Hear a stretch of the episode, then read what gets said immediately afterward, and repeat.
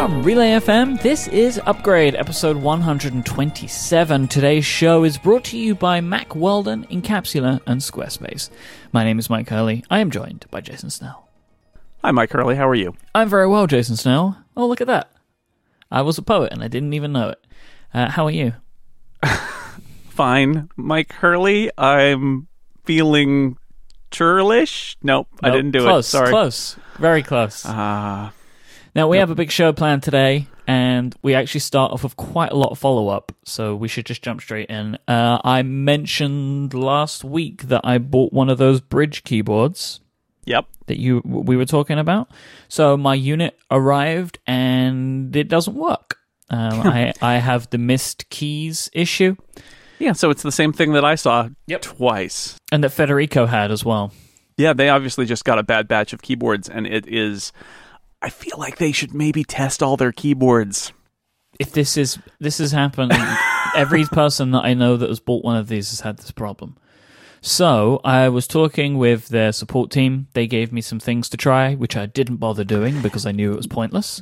Yeah, um, indeed. Uh, I I disconnected and reconnected it, but that was it. I wasn't going to erase my my Your uh, network, network settings. settings. I'm not doing any of that. This no. is unnecessary. Um.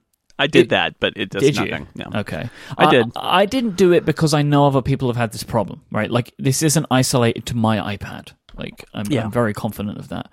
So I am going to send it back to them in the hopes of trying to get a working replacement. I'm going to give it one go, even mm. though this is very frustrating, and I have to send it via a tracked method and everything.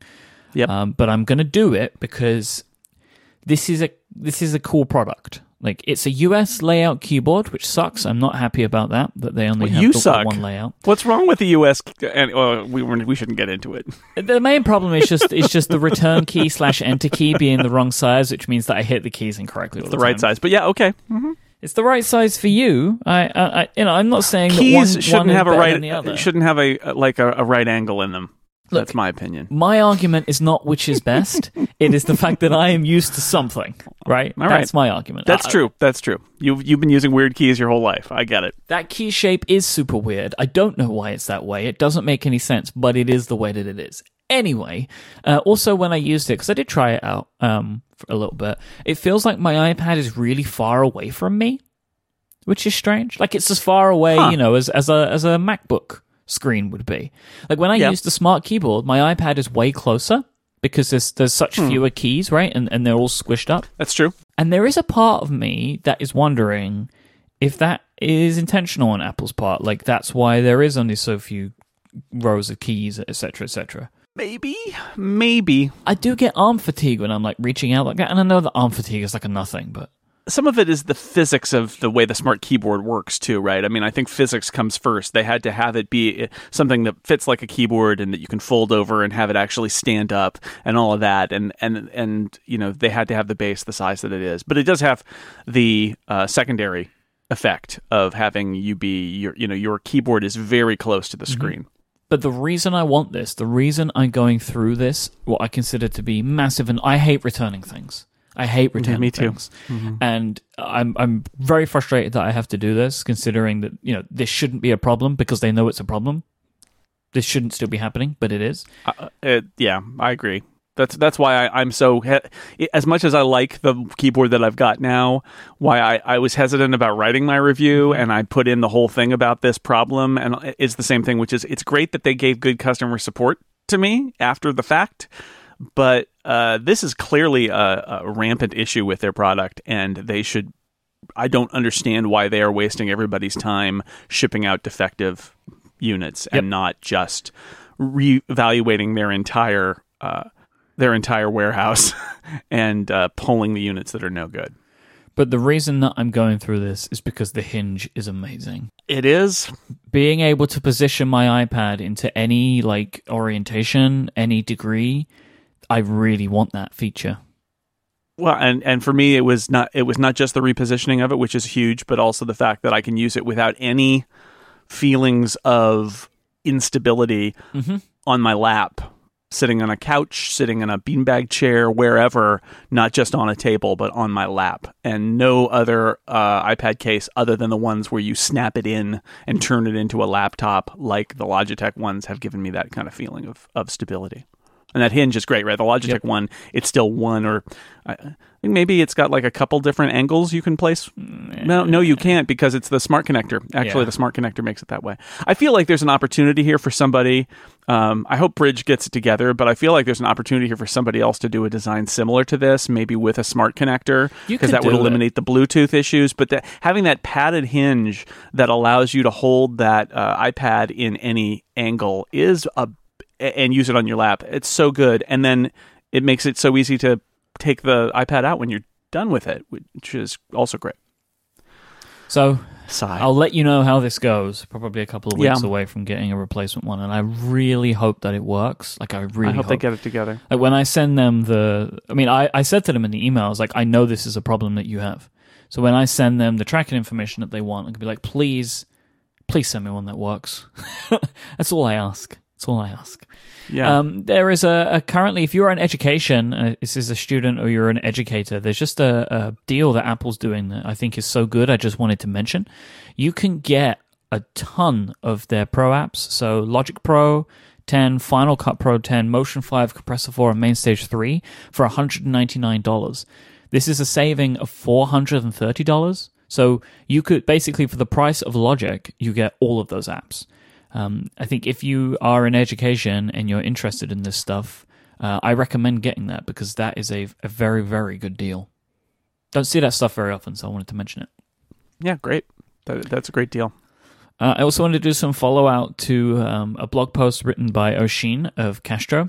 Uh, he has posed the idea of Apple using rich notifications for their new in-app review system over modal dialog boxes. Remember we were talking about this last week, the mm-hmm. fact that the, you know this will pop up inside of apps and ask you like, hey, rate this app.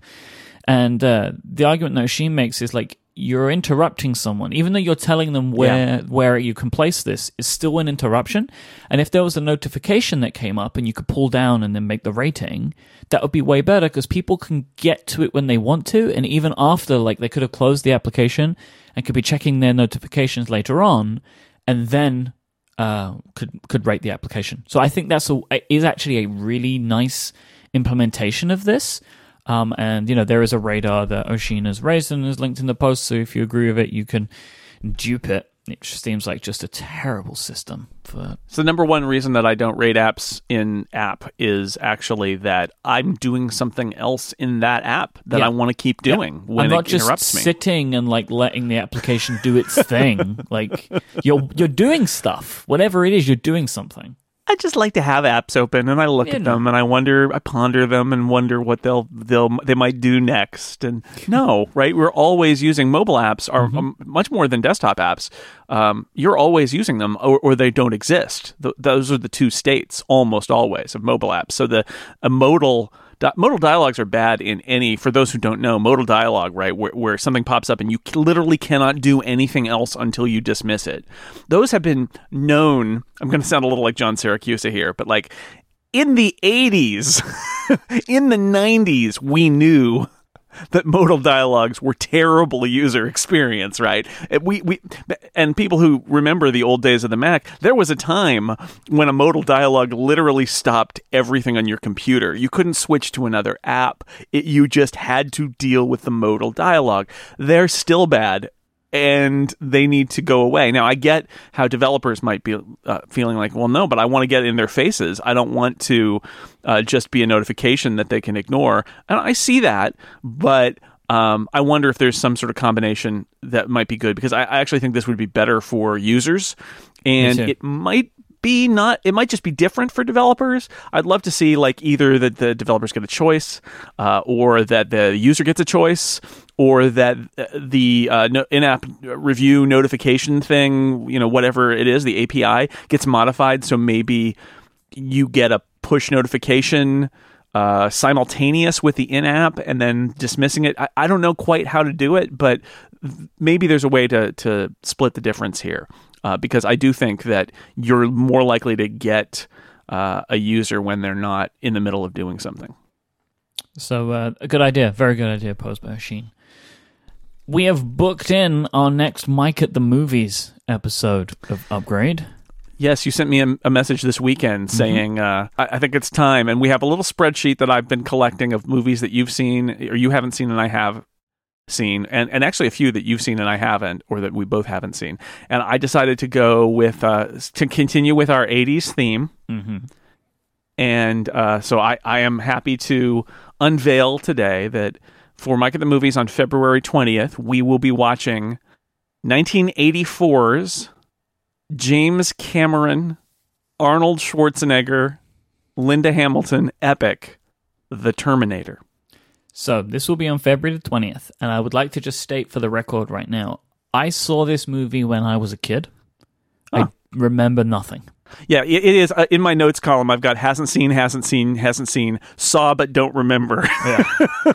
I, so. I, I remember when I was a kid, I had a Terminator action figure thing. It was a really large, very detailed action figure of like the melted off skin, and you could press buttons and he would say like, hasta la vista, baby. Stuff yeah. like well, that. Well, so that's from her, that's from Terminator two, though. So you oh. may have seen Terminator two and not Maybe the I've original seen Terminator. Terminator two. Terminator two was a, a much bigger hit hmm. and is a very different kind of movie. It's sort of like uh, Alien and Aliens in some ways, speaking of James Cameron. Uh, but we it, and we may get to, we may yet get to Terminator two, but we must start with the Terminator. Must. Where where uh, yes. So how else would I understand Terminator two if I haven't seen Terminator, right? I'm assuming that the lore is strong.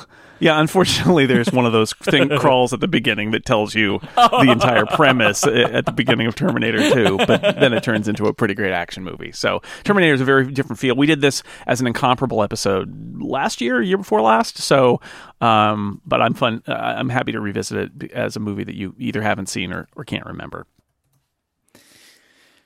Let's talk about Apple's earnings.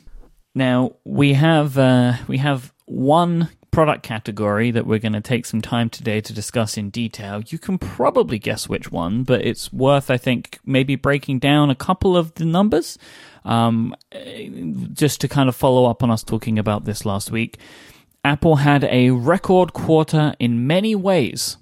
For this is for Q, it's the Q one earnings for Q four's performance. Yeah, first quarter of twenty seventeen, fiscal quarter, which is in human calendar terms the last three months, uh, more or less, of calendar year twenty sixteen, the twenty sixteen holiday season, which is called the first fiscal quarter of twenty seventeen by Apple, because Apple's fiscal year doesn't start on January first. It starts on October first, there, thereabouts. Although therein lies a tale of exactly how long the quarter is that we'll get to. So they had a record revenue of seventy-eight point four billion dollars. This is the highest revenue record- recorded in a single quarter. Right, as they predicted last quarter when they gave their guidance.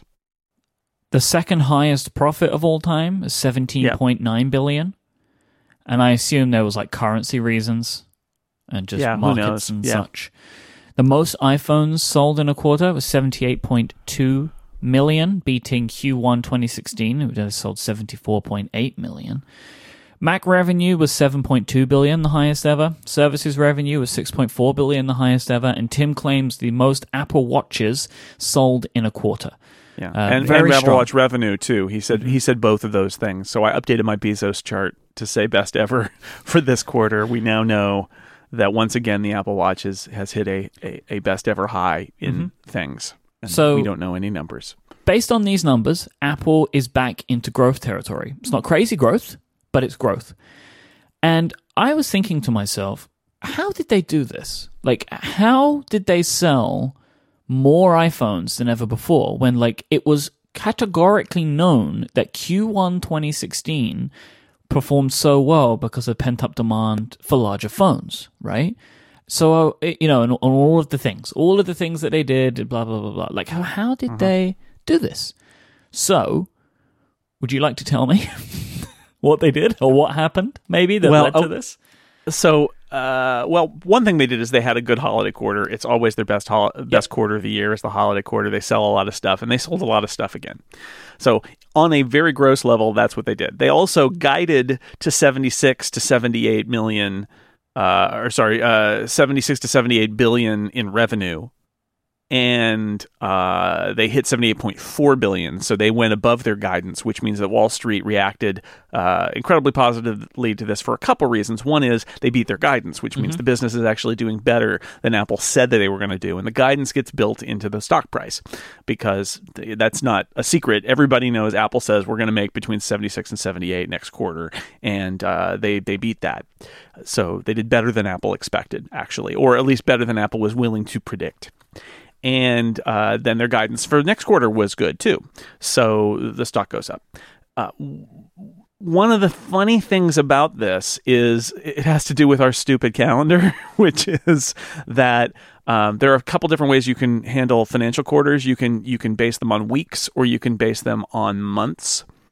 Uh, the challenge with basing them on months is that the months are different sizes, and the months start on different days, and so a lot of accounting, what they want to do is have every week start on the same day, and then they count weeks for their quarters. So instead of saying it's the last three months of the year, it's actually the last thirteen weeks of the year. However, if you do that, you will eventually, because of our because of the stupid rotation or stupid uh, revolution of the Earth around the sun, right? You will need a leap quarter, where one quarter gets fourteen weeks. Otherwise, your quarters will really start to drift away from the calendar. Um, and so this quarter, this holiday quarter, was a fourteen-week quarter when they're usually thirteen weeks. And this happens every like four or five years that Apple has a fourteen-week quarter. Um, it was disclosed in the financial statements. It was talked about on the call. But Uh, you know, a lot of the headlines are, and, and, you know, I did this, all of us did this. A lot of the headlines are Apple records record, record quarter, uh, year over year product growth uh, on a quarterly basis. Those statements are true because this is how we define quarters, and it gets reported in quarters. Quarters is the way that the regulations dictate that Apple disclose, so this is how they do it. And in this case, and they don't get to just change their quarters willy-nilly, they get to have these fourteen-week quarters every so often and say that they have them and they disclose them. But it is fair, it is fair, and there were a couple links going around that pointed out that it is a fourteen-week quarter, and if you're if you want to drill down on Apple's uh, performance during this quarter versus last last year, the year-over-year quarter, which was thirteen weeks long, and do some division, you can say this actually wasn't a better quarter than last year. Well, you can't say that because it, the, the quarter is what it was. You could say that the contents of this quarter, on average, were actually down a little bit week by week from the contents of the previous quarter, year over year, because it was fourteen versus thirteen. Now, You can, you can. I, I wrote about this at Six Colors a little bit. Um, you can, you could deconstruct these numbers so many different ways. The fact is, they are reported quarterly. Uh, you could talk about the differences in the channel and in uh, inventory management and one-time costs and all of that. Um, the bottom line is, it is a record quarter for Apple because atomically, the disclosure works in quarters, and this is a fourteen-week quarter. But yes, this was a longer quarter, so the comparison year over year includes more counting stats. Literally, even a slow week for Apple is going to add, when you add a fourteenth week, is going to boost the numbers over the year-ago quarter. So a smart analyst of Apple's business will look at this and say, it's essentially flat.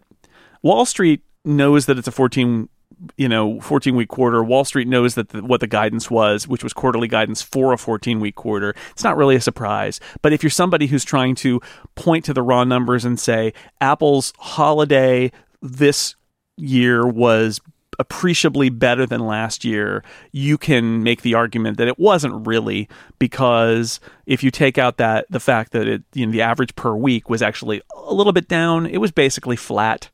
Um, And that's, you know, except for services, which was way up. So there it is. There's the statement. It gets muddy. It gets muddy. It's not. It's not a scandal. It's not a misreporting. It is, uh, in some ways, a misunderstanding uh, of how this works. Um, but there it is. So now, you know, we, we the problem is is that the quarter is is what Apple defined it to be. So we it, it's I think not very productive. If you want to start taking it apart, you can. But the fact is, those are the quarterly results, and all the quarterly results you see going back historically with Apple are the quarter is defined by Apple, and every four or five years there's a fourteen week quarter. There it is. There it is. I mean, the the quarter was always going to be amazing. It may have not beaten the year ago, or it may have just beaten it, right? Like, but there is something to say that maybe this might be why it was record all around, was that they yeah. had one one more week to do it. It was it was a very good quarter in their best time of year, mm-hmm. and they got an extra week in the best time of year for them. Yeah, it was. And you put those together. Around. And that's why it's a clear record instead of what it would have been probably if they had cut off that thirteenth week and said that the fourteenth week was going to be this quarter, in which case it would have been down slightly, very slightly from last year, and would have been the second biggest quarter in Apple history. That it wouldn't, you know, that's that's a, it's a fine point to make, but there it is. Now, there is one more story from the earnings report, and that is the story of our friend the iPad. Uh, we're going to get into that just after we thank Mack Weldon for supporting this week's episode. Mack Weldon makes incredible underwear, socks, shirts, undershirts, hoodies, and sweatpants that are better than whatever you're wearing right now. Are you wearing them, Jason? What are you wearing um, right now? Are you wearing Mack Weldon right now? I hope you are. You usually are. Let me look. Sure. Excellent. Let's say yes. So Jason's in comfort because of smart design, premium fabrics, and simple shopping. Mack Weldon is very easy to buy from, which I love. They make their website super simple. It's a great shopping experience. Yep. Everything's easy to buy. The more you buy, the more you save. They have this savings bar at the top of the website, so you feel like you're playing a little game as you add things to your cart, which is I like very much. All of their stuff is comfortable. It looks good. One of my favorite things about the Mack Weldon stuff that I own is the socks and the underpants have great patterns on them, which I enjoy, and the sweatpants, which I talk about every single time because I love them so dearly. They are super comfortable, but they look good. They look smart. Like, I don't look like I just came from the gym. I look smart, and that's what I like about this stuff. Mack Weldon have a line of silver underwear and shirts that's naturally antimicrobial. It eliminates odor, so you're going to be smelling good and looking good as well, which is nice. I mean, everyone wants to smell and look good, right? And that's what Mack Weldon does. They want you to be comfortable. They want you to look good. They want you to smell good. If you don't like your first pair that you buy from Mack Weldon of whatever it is, just keep it, and they'll refund you. You just tell them, I don't like this, and you'll get your money back. No questions asked. They don't want you to return used clothing to them. Mack Weldon stuff looks good, it performs well, which is excellent. They don't just look good, you don't just smell good, you also perform good as well. They're good for working out, going to work, going on dates, or just for everyday life. Listeners of this show get twenty percent off at mack weldon dot com. That's M A C K W E L D O N dot com. You get twenty percent off when you use the code UPGRADE, and I very much, very much recommend that you go and check them out. Um, I thoroughly endorse my Mack Weldon clothing. I think it is awesome. Thank you so much to Mack Weldon for their support of this show and Relay F M. Wow, they've got uh, they got shorts now. Shorts. I'm gonna have to buy some of those. Oh yeah, getting ready for spring, man. If I could, if I had my way, I would just live the entire year in a short sleeve T-shirt and shorts. But I'm gonna need to move to Hawaii to do that. Well, not yet. I mean. You do live in California. Oh, in the in the summertime, in the spring and summer. It's only in the winter that I switch to like sweats or flannel pants and uh, and and uh, the heavy heavier hoodies. But yes, I'm not I'm not complaining. I mean, I don't live in Minnesota, but uh, if I had my way, I would just wear yeah shorts and a T-shirt all year long. Let's talk about our friend the iPad. All right, the iPad was the only product line that did not set a sales record in the previous quarter. that's that's true. That's, that's which is a, a damning bit of an understatement. But uh, it uh, the iPad sold thirteen point one million units compared to sixteen point one million last year, um, and A S P was down two year over year. Now, I would like to uh, read some stats and thoughts from our good friend friend of the show, Mister Tim Cook. Um, he provided some more color on the conference call, which you collected up into tweets. Who was doing the live tweeting? Was that you or Dan? That was Dan on Six Colors Events. Did a great and I, job. I was I was building charts and mm. things like that. Yeah, he did a great job, as always. As always, Dan Moran. He's the man with the plan. The iPod, that's how it's pronounced, but okay. That, that's how I've decided to pronounce it. We went right. through this with him when he was on Connected a couple of weeks ago. Dan yeah. Moran just sounds more fun. No. It sounds more fun. The iPad owns uh, eighty-five percent of the tablet market for tablets priced over two hundred dollars. Apple is unwilling to make a cheaper tablet. And uh, yeah. this you know, this could be a problem for them. This could be a good thing. It's kind of difficult to know what that means. But it does show that they have a large part of this market, which is either a good thing because they're a large part of the market, or the iPad owns the market because the market's shrinking around it, is is another way to look at it. Um, it's difficult to know, but, you know. Uh, yeah, either either the iPad market or the tablet market is all sub two hundred tablets because they've got eighty-five percent of the mm-hmm. over two hundred dollars tablet market. And Apple, I think Apple's not interested in that market, quite frankly. I mean, making a seventy-five dollars tablet like Amazon, is that, is that really Apple's place? Does that sound like something Apple would do? I, I don't think so. Um, but the other, yeah, the other question is just like, is it the whole tablet market? It's just kind of not there. But it, Apple's doing well in its segment, but it's in a market that is, that seems really sluggish. Now, here's something that's difficult to get your head around, but Apple made some adjustments to the amount of iPads that they had in the sales channel. So last year, they boosted it with nine hundred million dollars into the channel, I think to probably meet demand for the new iPad, uh, the the big one, the Pro. Um, this year, they've removed seven hundred million dollars from the channel. So this is all inventory stuff, but it puts a one point six million unit swing on the channel, affecting the ship number. Uh, which, you know, if they would have had that number in there, the drop wouldn't have been as bad. And as you put out, uh, you, you kind of put some commentary into your post, this may indicate that Apple's drawing down inventory because there are new iPads in the pipeline. It might also just indicate that Apple's got a glut of iPads that aren't selling. Now, explain to me then. So the number that Apple report, it shipped, not not sold to customer? Yeah, it's... This is a this is a point of contention where Apple... seems to so w- Apple always says that the uh that the numbers that they give on sales figures are the numbers that they sold to customers, but it sounds like that's not entirely true, that they put them in the channel and they and they anticipate that they'll sell and then they don't. Um, but I'm I'm unclear on the mechanics and exactly what they're reporting. But that's the idea, is that is that they take a hit. I'm also not sure if it's the numbers of uh, sales versus the revenue figure. If they're taking the revenue figure and tweaking it because they've got stuff that they're that they're uh, pulling back. Also, sometimes what happens is that in order to move their inventory, what they do is they do a discount. You know, they they put on sale somewhere, mm-hmm. and that uh, pushes the A S Ps down, the selling prices. But it It, uh, it moves units because they're trying to get the glut out of the channel. So I'm unclear on this point because I've been told at various points that it is a sell-in number, which is essentially we put it in the store and at that point we call it a sale for, for retail purposes.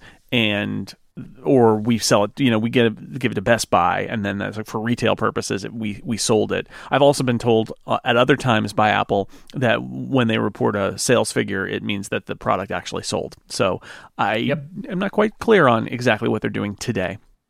Uh, Tim said that they got the demand wrong for the quarter, uh, and apparently they did not make enough iPads to sell, which is strange because they removed them from the channel, but then said they got. It was a very peculiar statement. But that's that's that's really ba- vague, right? It may be that they got demand of some model wrong. I, that's my yeah. read on that. Okay. Is that there were some models that they couldn't. They they got demand wrong and couldn't make up, and that might be.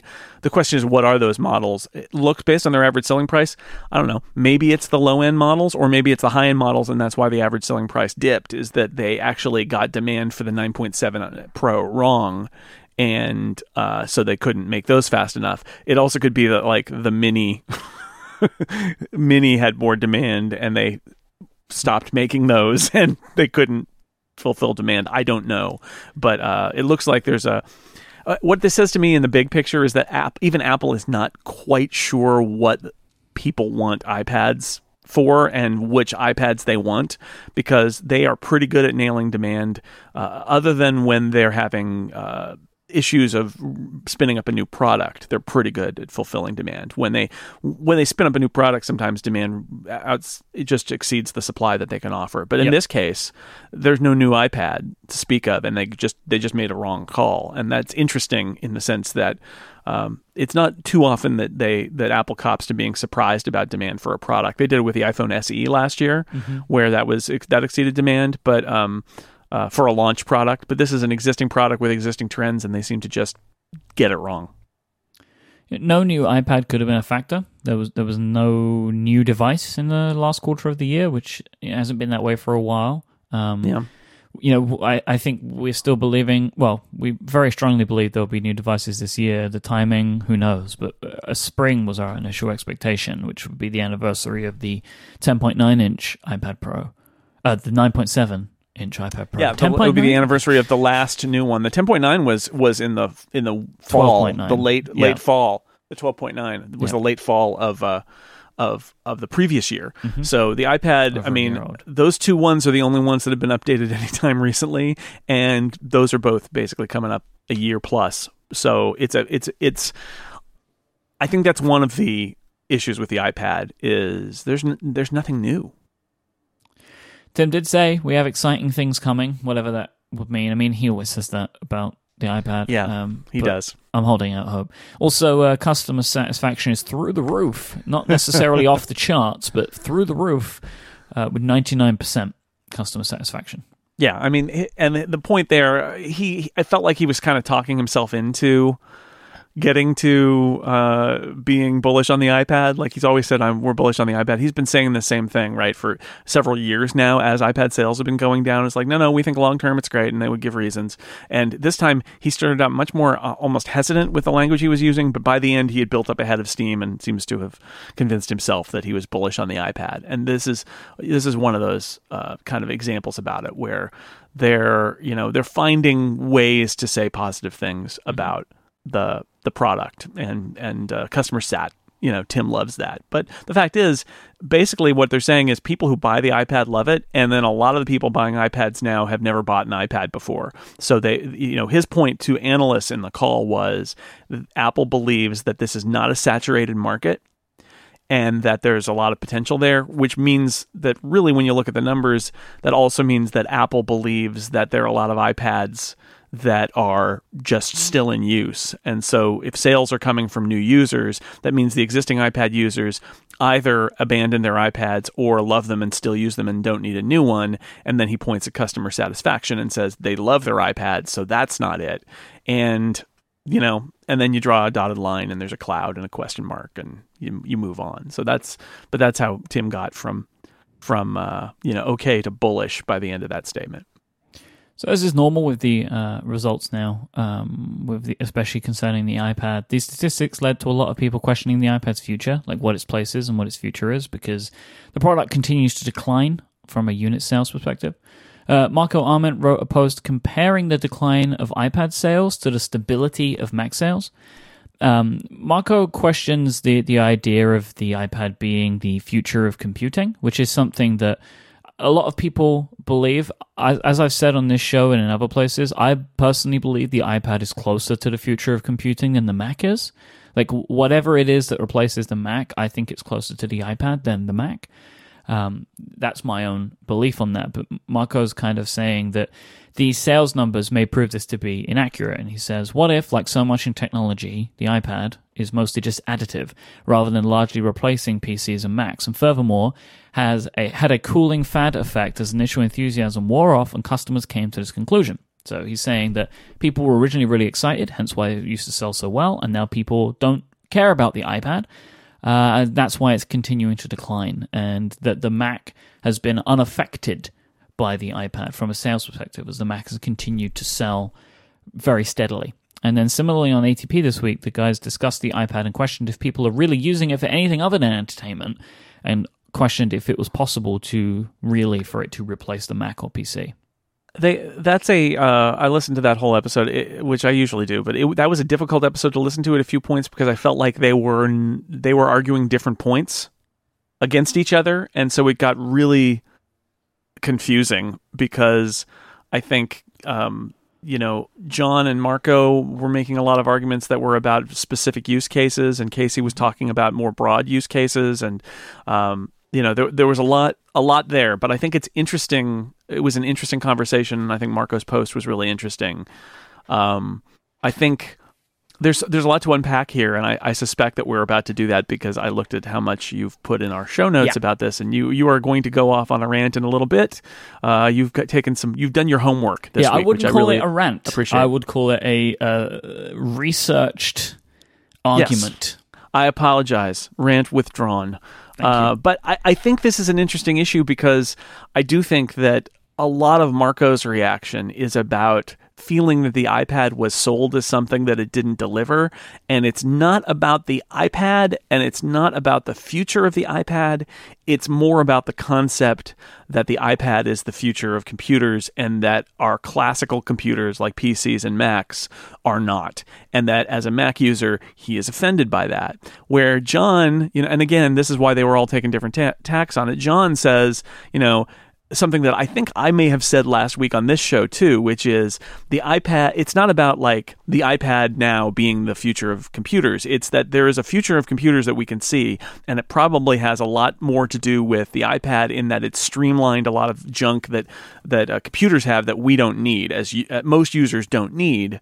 But that that that eventual device doesn't necessarily have to be an iPad or a Mac or a P C. It could be sort of anything, but how do we get from there to here, and what device is more likely to do that? And, you know, he said, you know, Windows P Cs could could get there, maybe, theoretically. Uh, it could be the, a modified version of the Mac that loses a lot of what the Mac uh, has to offer as a, you know, as a unique product, or it could be the iPad progressing and adding features, which might lead to uh, some usability issues or might not, depending on how it's depending on how it's designed. So it was an interesting conversation um, that, that I think got to the heart of it in a lot of ways, that it, this is a battle between sort of pushing back on the vision that Steve Jobs, I think, had, which was pretty soon the P Cs are going to be, you know, put on the put in the corner uh, for specialized use, and that the iPad is going to reign supreme, and the reality that uh, P Cs to this point still are necessary for so many different tasks, although not necessary for other tasks. So,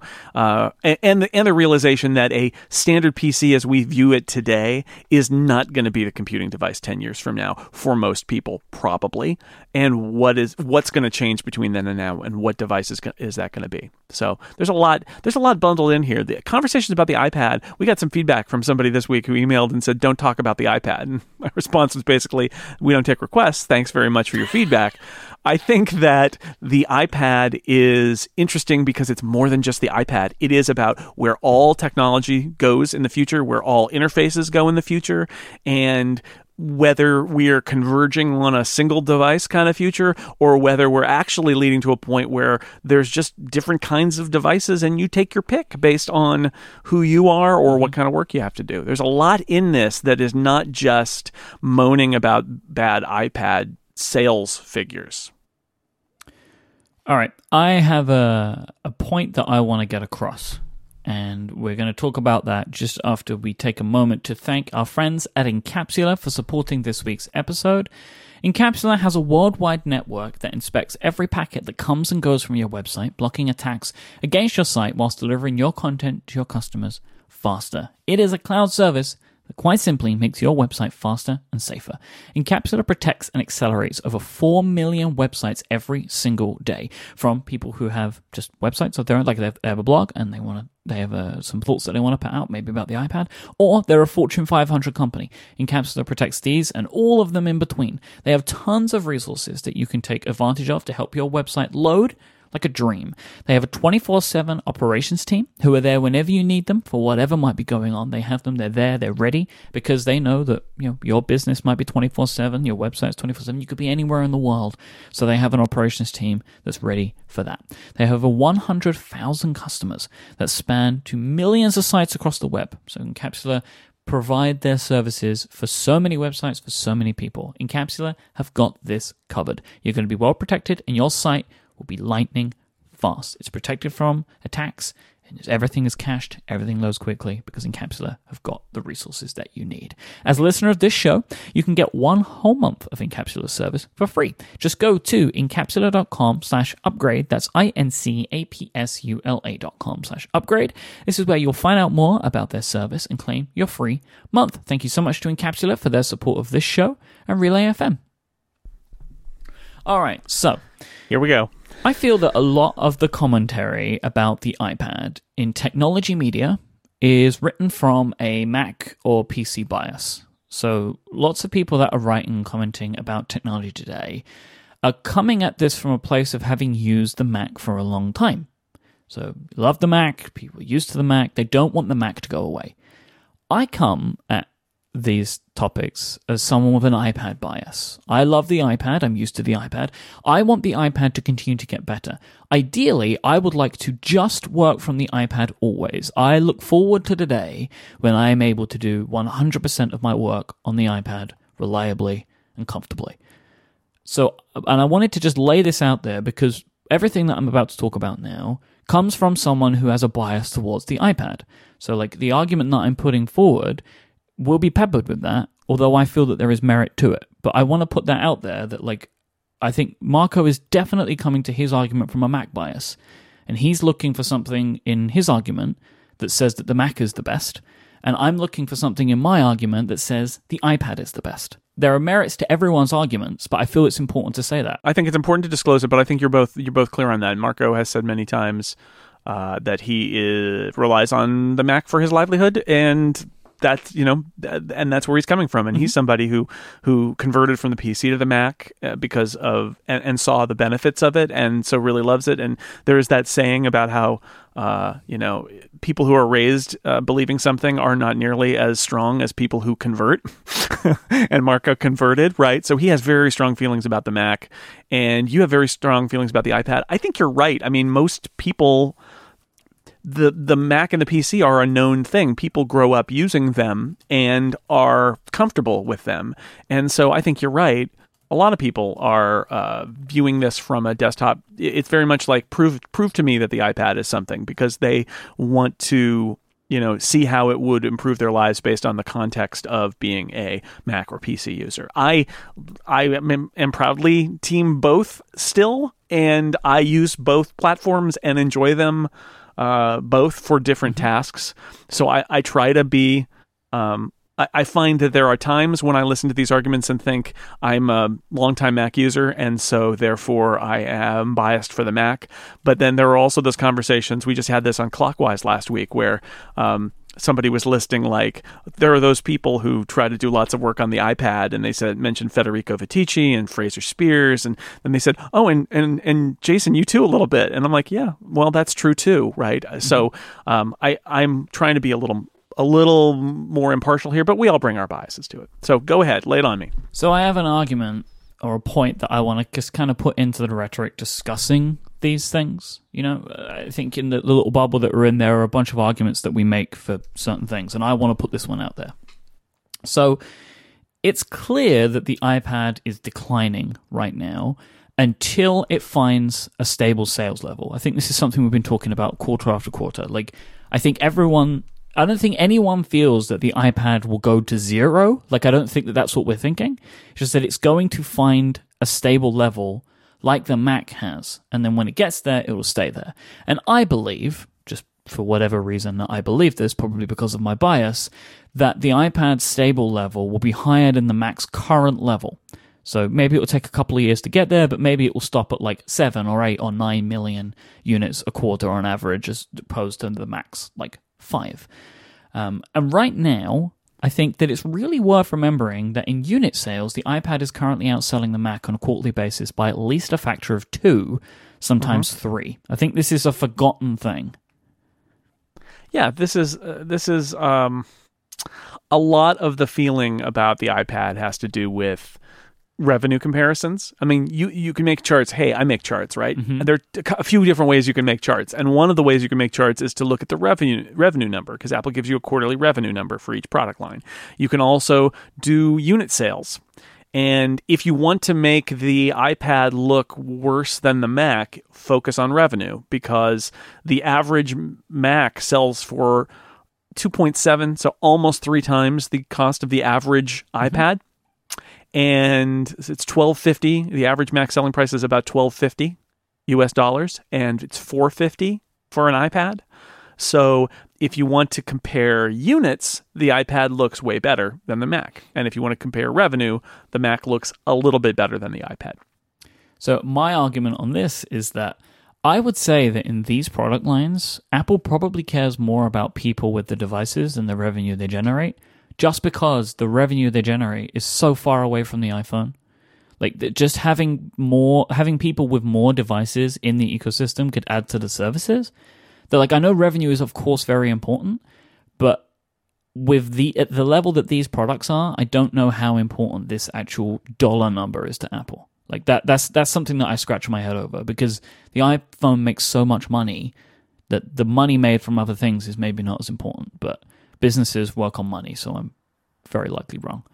However, it is the unit number that has led me to thinking, because I don't know if the argument that people are trying to make is that the iPad is dying because of the revenue. I think that the argument that people are trying to make is that the iPad is dying because people there are less people buying them, that the market is shrinking. Yeah. Yeah, if you look at my four-quarter rolling average, you, you know, unit sales or revenue sales graph for the iPad, you can see that there's a, a run-up, and then there is a long tail down mm-hmm. that continues. And it is that long tail down that, that got my wheels spinning. So the general argument is that people do not use the iPad for work. This is an argument that is both sides, right? Lots of people say, like, they were talking about this on A T P, that, that nobody uses these things for work. And when people, when we see people using them for work, we'll know that the iPad might win, um, or that the iPad might replace the Mac. But until then, it's just an entertainment device. It's just a consumption device, not a creation device. Let's assume this is true. I would ask the question of how many people use the Macs that they buy for work. We don't know this figure exactly, but let's assume it's a majority, right? So we'll assume that a minority of iPad users use their device for work and a majority of Mac users use their devices for work. But the thing that yeah. I would wonder is, how many people that want or need a computer at home are buying it to do all their work on? Like, I would say that most people these days that use a computer for work, that computer is provided by their employer and is most likely a Windows P C. So then let's assume that people want computers at home or for their personal uses for entertainment, surfing the web, email, and maybe some work like spreadsheet stuff, document stuff. This is the, the basis of the argument in which people say that the iPad can be a computer replacement. Because if you think of what most people use computers for, it can and does do all of those things perfectly fine or great, depending on how you approach it. So there is some work being done on these machines, but it's also entertainment. And as I said, this doesn't encapsulate the whole market, right? Because the Mac is in the professional world, and it serves that much better than the iPad can. I think there's a lot of examples, too, and I think this is where a lot of growth comes from. Um, but I think it's also a reason why the uh, the buying cycle is so long for these devices, is, is that lots of computers are sold to do basic functions. This goes to what you're saying about why do you buy a computer at home if you, your employer provides one for you um, when you're at work. And it's to stay in touch, and it's to do kind of like fun stuff. And so much of that that used to require a computer doesn't now. And um, this is this is when I always talk about my mom, who had a MacBook Pro at one point, right? And an iBook for a long time. And the reasoning was that she needed to do email and wanted to look at websites. And for a long time, those were the options. But there are better, you know, there are other options now, devices that do that. And now she's iPad all the way. Yep. She has an iPad Air, and that is her that is her device that she uses, and she doesn't use a Mac anymore.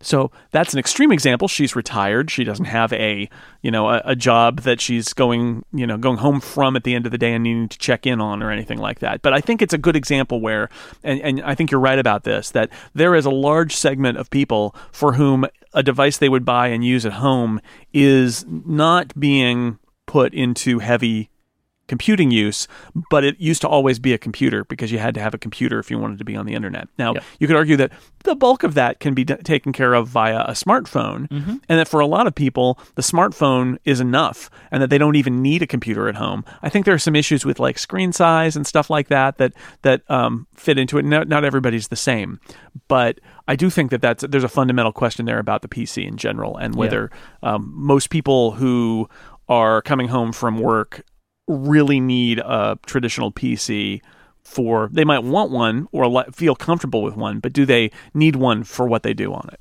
And, you know, the, it is good to bring up the iPhone, but it's not the only option. Like, if all anybody ever needed was the iPhone, then no iPads or Macs would be sold anymore, right? Like, the iPhone yeah. does most of this stuff for most people, clearly. But it's not all that there is. And there are people that have additional needs, Um, whether it be that they want bigger screens because they're more comfortable, or they, you know, et cetera, et cetera. So if we return to the premise that home computers cater for that set of tasks, right? So like entertainment, surfing the web, emails, and work. Which device out of the iPad and the Mac is better? Now, we can't answer that question because it's a matter of personal preference. The only indicator we have for preference is sales numbers. So if we want to look at what people at large tend to prefer, let's look at sales numbers. So what we know is that the iPad sales are currently declining. So there are fewer people buying new iPads every quarter. And I would think that given the way that the conversation has kind of turned over the last couple of years, there was just something that had been playing in my mind. It was like, well, what is there more of? Are there more Macs or are there more iPads that are currently being used? Like, we know what the refresh rate of the Mac is because we can see that the numbers are stable. So it's a strong refresh rate. Like, it's not declining. People are just buying new Macs when they need them, and that works out to be five million and a quarter. It's a known entity at this point. But the iPad is going down. So does that mean that like people are abandoning the iPad? So I thought to myself, how can we know which device currently has more units in active use? Like, are there more iPad users or more Mac users? What we can look at are sales numbers. This is the only thing that we have. So let's assume, so play along with me here. Let's assume that a machine that is currently defined as being in use is a modern machine. So it hasn't been replaced. It's therefore inside the refresh cycle, so it hasn't been replaced yet by somebody. It is a modern machine. And we can assume that a likely cutoff for people to update their computer is when the current one cannot run the most recent operating system. Some people will keep it for longer. Some people will refresh it faster than that, like people like who really care about this stuff like we do. We buy these things on a faster basis because we want more and more and more. But I feel like a good cutoff point is, can it run the recent operating system? So let's start at this point. The oldest Macs that can support Sierra go back to two thousand nine slash two thousand ten, and these were a version of the MacBook, I think it was the unibody MacBook, and a version of the iMac at the time. So two thousand nine, two thousand ten, they're the oldest devices that can support Sierra.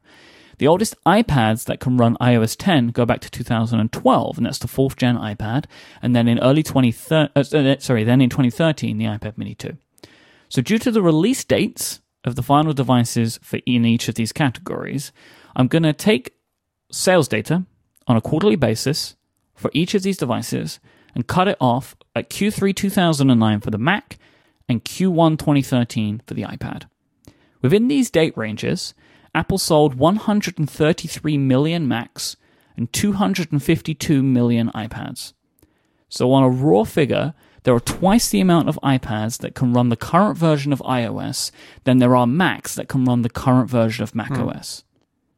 So this is even cutting out everything from two thousand ten to two thousand thirteen sold in the iPad, where there are assumed more people still living, you know, working with those devices, in the same that there are probably older Macs as well. But I'm kind of, for for the, this, the purposes of this argument, because you have to stop at some point, we will class these as modern devices, so they can run the current version of the operating system. So it's six and a half years of Macs and four-ish years of iPads. Yeah. So, if... even though you hear these numbers, one hundred thirty-three million Macs and two hundred fifty-two million iPads, you may still assume that the current Mac user base, people currently using the Mac, is bigger than the iPad market. If you make that belief, you have to make some assumptions, and these assumptions may be as bold as every single person that's bought a Mac since two thousand nine is still using that Mac. And also, fifty percent of the iPads sold in this period are no longer in use. They're like the only ways that you can bring those numbers to break, right? And you can change things around. You can say you maybe ten percent of the Macs are no longer in use and sixty percent of the iPads. But it feels unlikely to me that all of those devices, all of those iPads are no longer in use, right? It would be over fifty percent of them are not used anymore.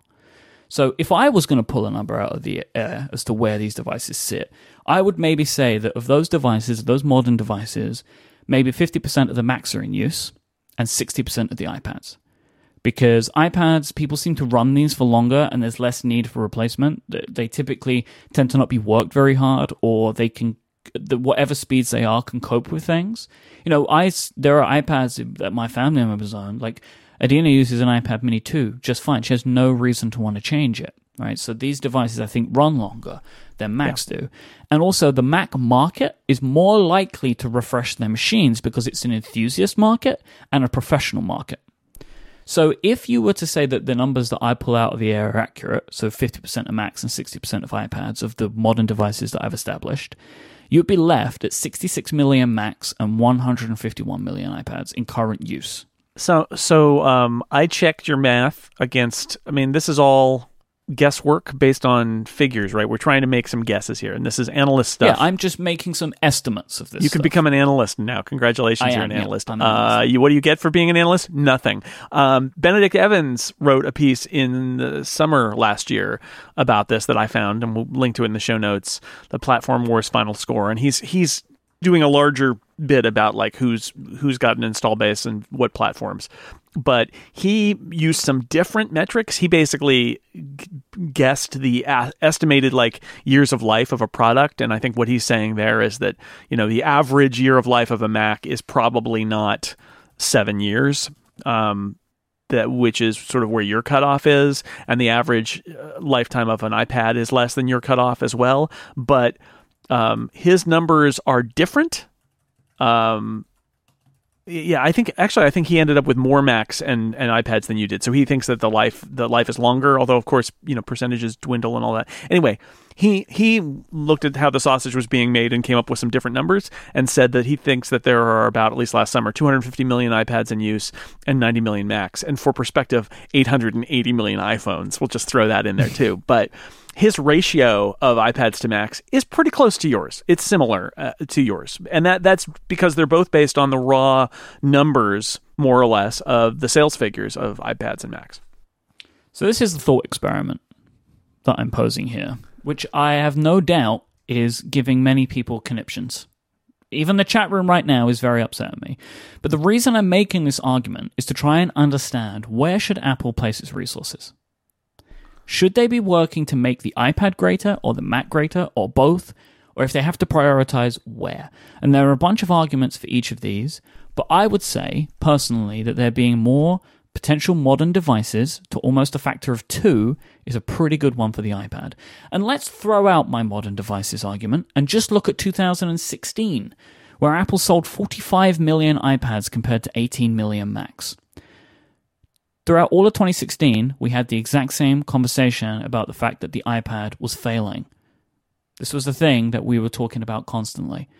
But it still outsold the Mac at over a factor of two in the year. So the iPad continues to fall, but it has a long way to fall until it is selling what the Mac sells every quarter.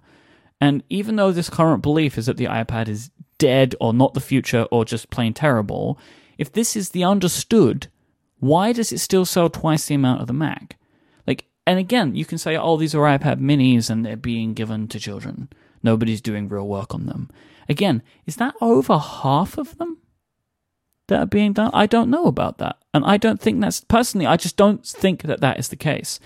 And, you know, even at the prices these days as well, iPads do start bumping up against the Mac. So I don't even think that this is necessarily a matter of cost that people go to the iPad over the Mac. And nobody truly knows what people are using all these devices for, but it, as it currently stands, it's clear that more people want to buy iPads than Macs for whatever reason they're buying them for. And I think, for myself, after looking at this, I would argue that the current total active user base for the iPad exceeds the Mac. Sure. And I don't think that this is necessarily the argument that a lot of people would expect. It wasn't the it wasn't the answer I expected to get. I was just wanting to confirm them. I wanted to kind of just see what it looked like. But I think I'd gotten so eaten up in the idea of the iPad as being a failing product that I had just assumed that it wasn't doing well overall, right?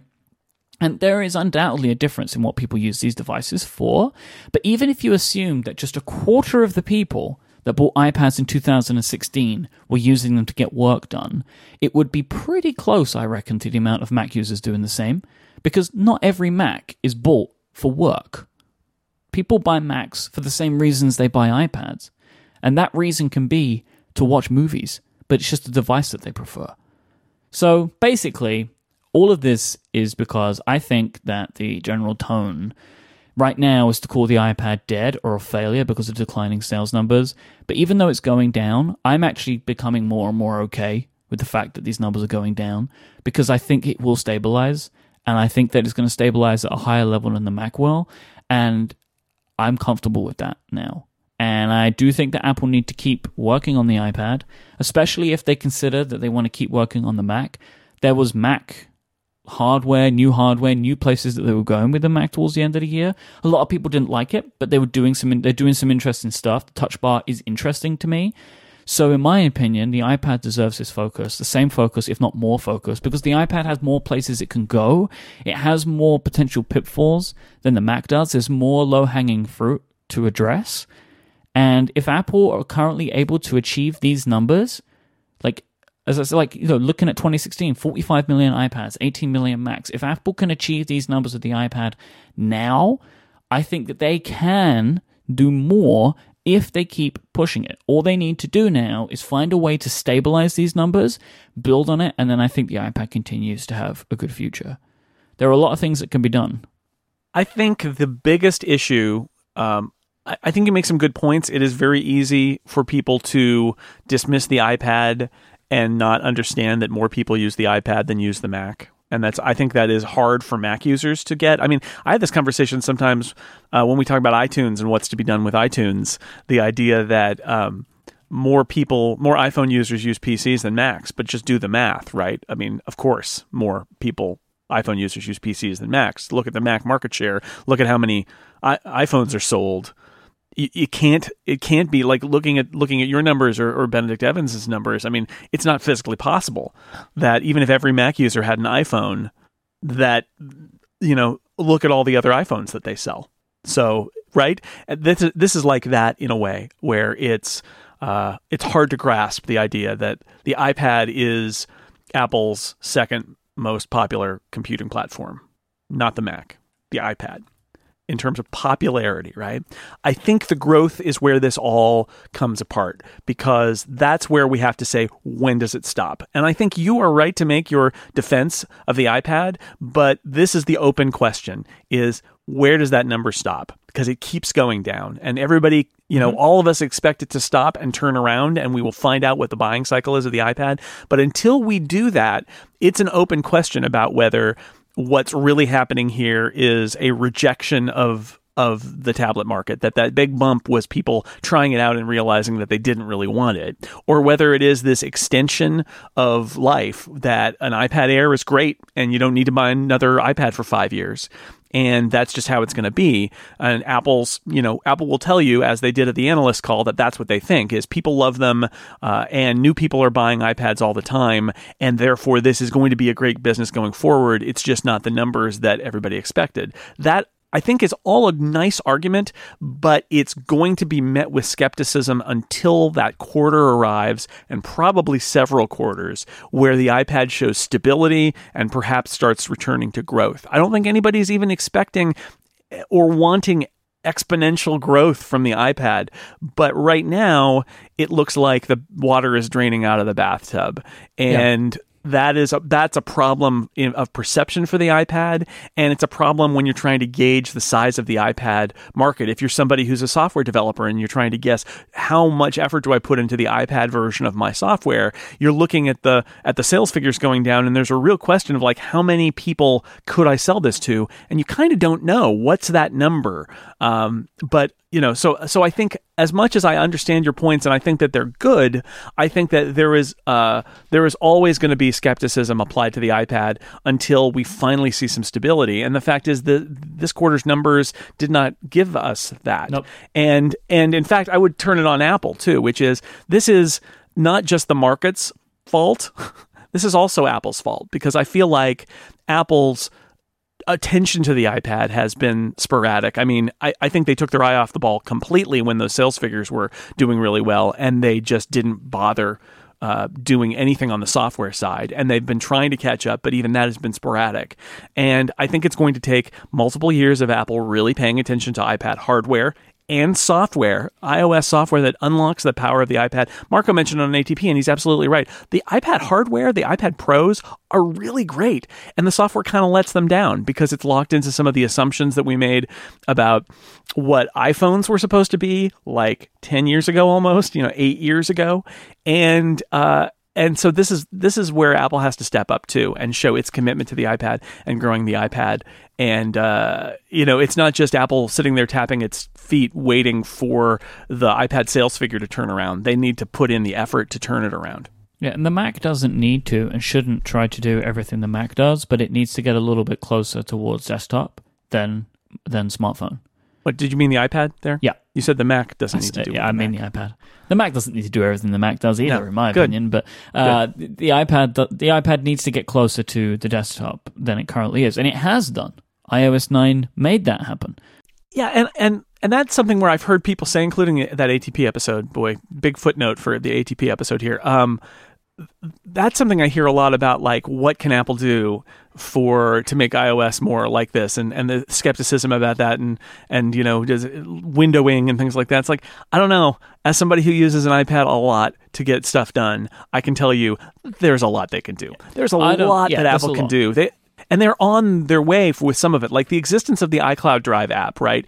It is, when people tell me now that the iPad doesn't have a file system, I'm like, well, it does. It does. There is there is one now. It is sort of weird in that it's asynced with the cloud file system, but it totally has a file system. Plus, it's got plugins for other services to act as, again, cloud synced, but file system. So, it, but it could be better. It could be a lot better. And uh, multitasking could be a lot better. The split screen views could be a lot better. There's so much there that they can do, to your point of it being kind of low-hanging fruit, that I don't I am not a believer that you look at the iPad and say, well, they can't really take it that much further because it'll break it. It's like, I, I don't I don't agree with that. I think they could take it a lot further. And I think, I, I really do believe this. One, that that mythical computing device of the future is more likely to come from something like the iPad having features added to it than it is to uh, the Mac having it cha- being changed into it.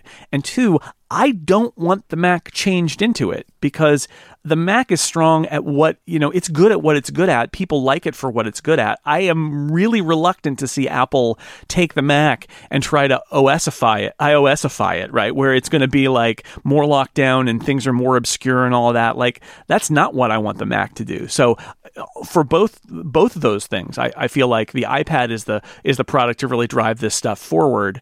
And if your argument is that people really just care more about their smartphones than than tablets, I think the same statement goes, which is the improvements that Apple can make to iOS to make it more functional for people who want to do more with it.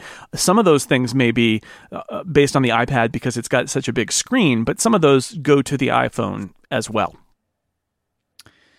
So that's my argument. Um, and it's more, it's more that I'm attempting to just point out the fact that the iPad sells better than the Mac, yeah, and what that might mean. And again, I it's so easy to point to the decline of the sales numbers, and I agree with that. But as I said, like, my personal belief is that they, that will stop. It's not going to stop next quarter, but it will stop. And I think it's going to stop higher than the Mac currently is. And it's got a long way to fall before it reaches that point. And I would maybe argue that the Mac starts to sell less before that point as well. Yeah, so when we talk about the future, I think what we... what it's careful to say, you know, don't say nobody uses the iPad, because it's not true. uh, but being concerned about the iPad's falling sales numbers and what Apple's putting into it and all that, I think is valid. But mm-hmm. but you make a good point, which is there are a lot of iPads out there, and people seem to be using them. And the, you know, this is a muddy world where new devices are coming in and old devices exist, and it's uh, and it's unclear what the mix of use uses is going to be. But I think it's fair to say that for some people, the tablet is the right thing, and for some people, it's not. And mm-hmm. that's for today. And ask us again in a year and see how it's changed. Thank you so much to Squarespace for supporting this week's show. Enter the offer code UPGRADE at checkout and you'll get ten percent off your first purchase.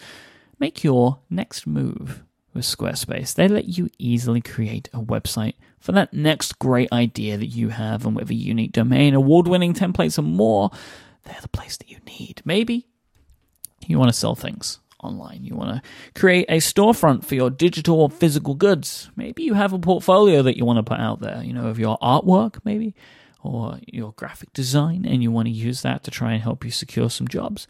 Maybe you're a band and you want to have somewhere to display your music, even sell your music. Maybe you're a restaurant and you want to create a great page that has maps and has all of your menus on it and contact information. Or maybe you're looking to become a blogger or podcaster. Squarespace is the all-in-one platform that can let you do any and all of those things. There's nothing to install, no patches to worry about, no upgrades required. You don't have to worry about any of this stuff because Squarespace have got you covered. What about scaling? So your website gets really popular overnight. You don't have to worry about the server going down. All of that stuff is taken care of. They have award-winning twenty-four seven support in case you need any help. They let you quickly and easily grab a unique domain name to give your website the brand that it needs. And all of their award-winning templates are beautifully designed with responsive design built in. So your website will look fantastic on all devices, whether they're Macs or iPads. Squarespace plans start at just twelve dollars a month. You can sign up for a trial with no credit card needed by going to squarespace dot com, and this allows you to get in there and see if this is really the service for you. And I'm very confident that it will be. So when you decide to sign up, use the offer code UPGRADE at checkout and you'll get ten percent off your first purchase and show your support for this show. Thanks to Squarespace for supporting Relay F M. Squarespace, make your next move, make your next website. It is time for some Ask Upgrade. Thank you for the lasers. Uh, Brent wanted to know, will developer responses to app reviews be public? This is something we spoke about a little bit last week. And again, Apple have not made um, public statements about this. They have not yet updated developer resources. But from some of the quotes that they gave to people like John Gruber, it would appear that, yes, they will be. That developer responses will be public, and they yeah. will be lined up in such a way that you'll be able to see developer A is responding to customer B and the response that they had. Yeah, that's the that's the idea is uh, it, it allows the public response. If somebody says it doesn't do this, that the developer can say, actually, it does. And that's, you know, it, it reminds me a little bit of like Yelp reviews where somebody says, oh, I didn't, you know, I didn't like this. And they're like, well, we're sorry you had a bad experience. And you know, they put in the, the, the boilerplate uh, responses. But it, it does allow you to, as a developer, respond to a review that's got false things in it and say, this is not accurate. We do this uh, or we can't do this because of X. And then people can sort of judge that back and forth. Richard asked, how sure are you about a Thunderbolt three or U S B C iMac refresh in the spring? I'm excited to, to join and promote the new U S B C world and just want confirmation I'm making the right choice by waiting. I also maybe would expect this iMac update to be the most compatible with any future hardware features such as Touch I D or, and or external touch bars. Jason, what do you think? Uh, I am sure we answered this fellow an email. I am sure that there is a new iMac coming. Uh, spring is a question. I, I would think so, since that should have been out in the fall. I think by timing wise that that I'm more confident about that than I am about uh, like new iPads in the spring. I think they could, they could possibly slip, although I hope they don't, but new iMacs, I think they gotta be there in the spring. I, I, um, Thunderbolt three, U S B C, Yes. So I'm very confident. I think if you're ready to buy a new iMac, you should wait, because I there's got to be one coming soon, and it's going to be the new generation with all the new stuff, which is going to be a pain to adapt to right now, but in four years or three years when you're still using that great iMac, um, the last thing you want is the to be on the last generation of the old ports. Frank wants to know, what apps or workflows do you use and or recommend for creating podcast show notes? So I'm not one hundred percent sure what exactly Frank is referring to. So if he's, if Frank is asking, how do we display our show notes? Well, that's a custom C M S. Um, yeah. that, that isn't really something that we can help you with. But if you're referring to the notes that me and Jason share with each other, I would recommend Google Docs. Like we have yep. a big outline. Jason saw all of my crazy ramblings today uh, well, in advance, there's a lot of it. uh, in our Google Doc that we share. Um, and, you know, I would say that with most platforms, most publishing platforms, um, whether it be like a, a Squarespace or a WordPress or whatever it is, or like... Um, Uh, Simplecast or something like that, however you're getting your podcast out to the world, they usually have, uh, or Fireside, that there are usually um, entries for Markdown, and that's a good way to do it as well. Yeah. And it's just write out some Markdown and publish them. And we have some hosts at Relay F M that do that as a choice. You can even use our, our bookmarklets that we have created for our C M S, or you could just type all of your show notes in Markdown. Right. Yeah, and I, I use those bookmarklets when I'm doing Clockwise. For example, somebody will mention something and I can look up the page and tap the bookmarklet and it's added to the show notes. The Incomparable, I need to do that by hand. Um, and you're also writing down on a piece of paper time codes and things mm-hmm. so that if, you, if you're going to do chapter markers for an episode, or there are things you need to edit out that, um, heaven forbid, that we pause the show at some point to talk about what we're going to do next, which we did earlier. Secret. Uh, you write that stuff down and then you go back and do it. So that's that's part of the process too. But you know, the fact is, podcasting in the end, you're feeding things out in an R S S feed. Uh, there's no unified way to get it in. It all depends on what tools you're using, and you know that's so that's those are the tools we use for this. Richard wants to know if we use Apple News. Uh, I I actually opened it last week because I was shamed into it by Richard. um, and my problem is, I feel like I, I need to do a lot of work to get it to be what I want it to be. And I might give it a try on my iPad, because I, I have other sources that give me the news I want to see, but um, I, I should probably give it another run. And that's going to require a lot of customization, because a lot of the stuff it shows me, I just don't care about. I don't want to see it. So I think I need to do a lot of work on Apple News. And this is actually the reason why I never got into R S S. You know, which is, people love R S S feeds, and I never got into it because it felt like an awful lot of work to curate feeds and to mark things as unread, and all of that just seemed like a, an awful lot, and I got my information by other sources. So I'm not using it, but I did use it last week. I may go back to it and sort of force myself to use it just to be able to get a, a, a an idea of how it works today, and whether it could potentially work for me if I put in that work. But I don't know. I mean, I, I used it a lot when it first was coming out and in beta, and it didn't thrill me, but that was a while ago now. So I should probably give it another chance to at least, yeah. So at least I can talk about its current state of affairs and not have it be kind of carbonite frozen at one point oh, which is my last view of it. So I know Federico's been using it again. Um, and I haven't spoken to him about it, but I'm sure he's happy with it, because I, he keeps sending me links to Apple News links. So, you know, I, he must be getting some utility out of it now that he's back using it again. But I also know he uses R S S, so I haven't spoken to him about it, but I know he uses it.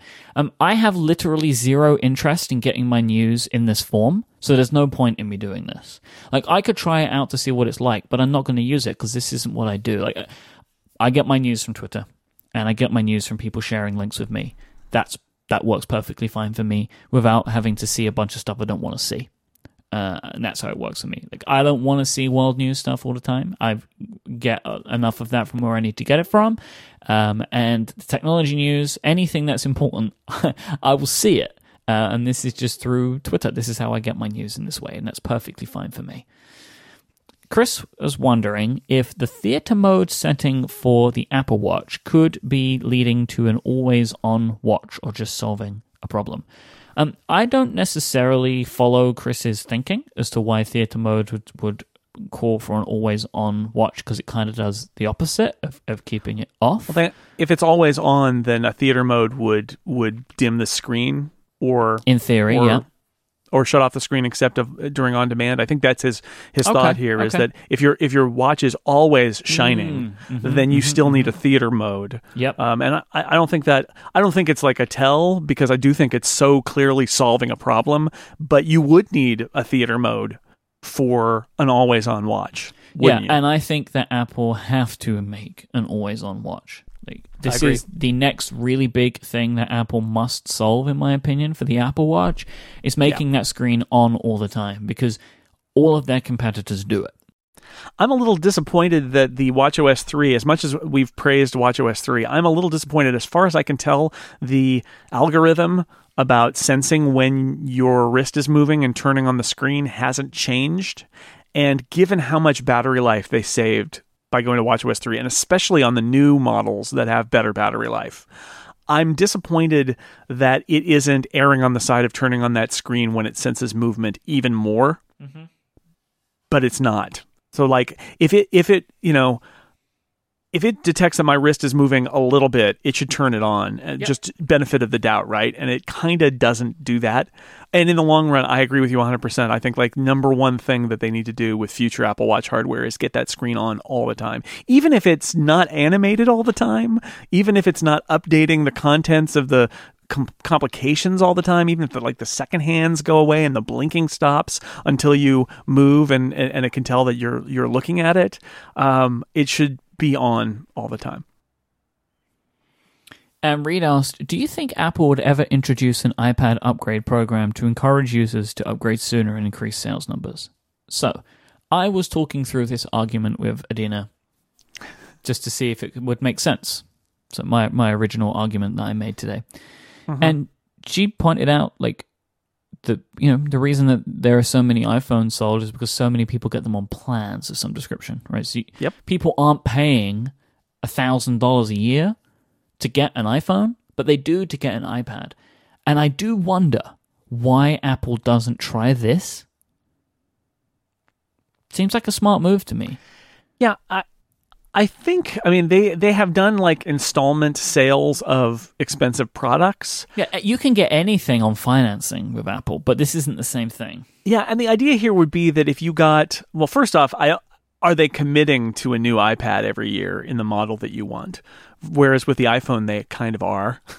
Yep. um, but I'm intrigued, like, if you had a two-year plan, let's say, for iPad, where you stay you stay current on the iPad, um it's an interesting idea. You, what you do is you turn in your old model. So there's a resale value. The idea is they refurb that and they sell it again, or they sell it, you know, used, or whatever they do. Those those go back. They, those get sold somewhere else, and Apple gets that money back. So you're really paying, like you would for a, an auto lease or something. You're paying for that per- using that period of time, but any other residual value goes back to Apple.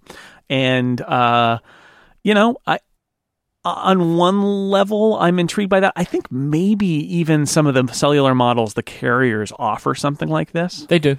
Uh, right? For, yeah, for the cellular do. iPads, mm-hmm. right? Mm-hmm. So I think it's possible. I, I think the question is, does Apple feel like there's a market where somebody would subscribe to an iPad? And if that's the case, why wouldn't Apple do that to everything? I mean, why wouldn't you just put a MacBook subscription program to available where every two years you get the newest MacBook and you just pay a monthly fee, and it's in the end you're paying the equivalent of buying a new one every two years and selling your old one at market price, but it's spread over, uh, it's put in your bill as a monthly thing instead, and now you just are on the MacBook subscription plan. I'm a little surprised that they haven't they haven't done that, but maybe some of that is just going into the iPhone, which is their key is their key product, and doing it there, and then seeing what happens.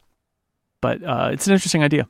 It is. I mean, it, you know, I, th- I find maybe something about that being interesting, in which there is clearly, like, the move to services. One of the things about services is recurring revenue, and this would do more of that, right? There would be more recurring yeah. revenue if you had well, all of your customers on plans. It, it wouldn't be service revenue; it would be hardware revenue. But sure. yeah, it's that it's that idea where you're you're doing it as an ongoing. People are on the plans are getting a little bit of a deal, but what they're really getting is this kind of Apple will take care of it for you. But what Apple's getting is a guaranteed new sale every year or two. Mm-hmm. So there you go. All right. If you uh, would like to get in contact with us, uh, send all of your email to Jason.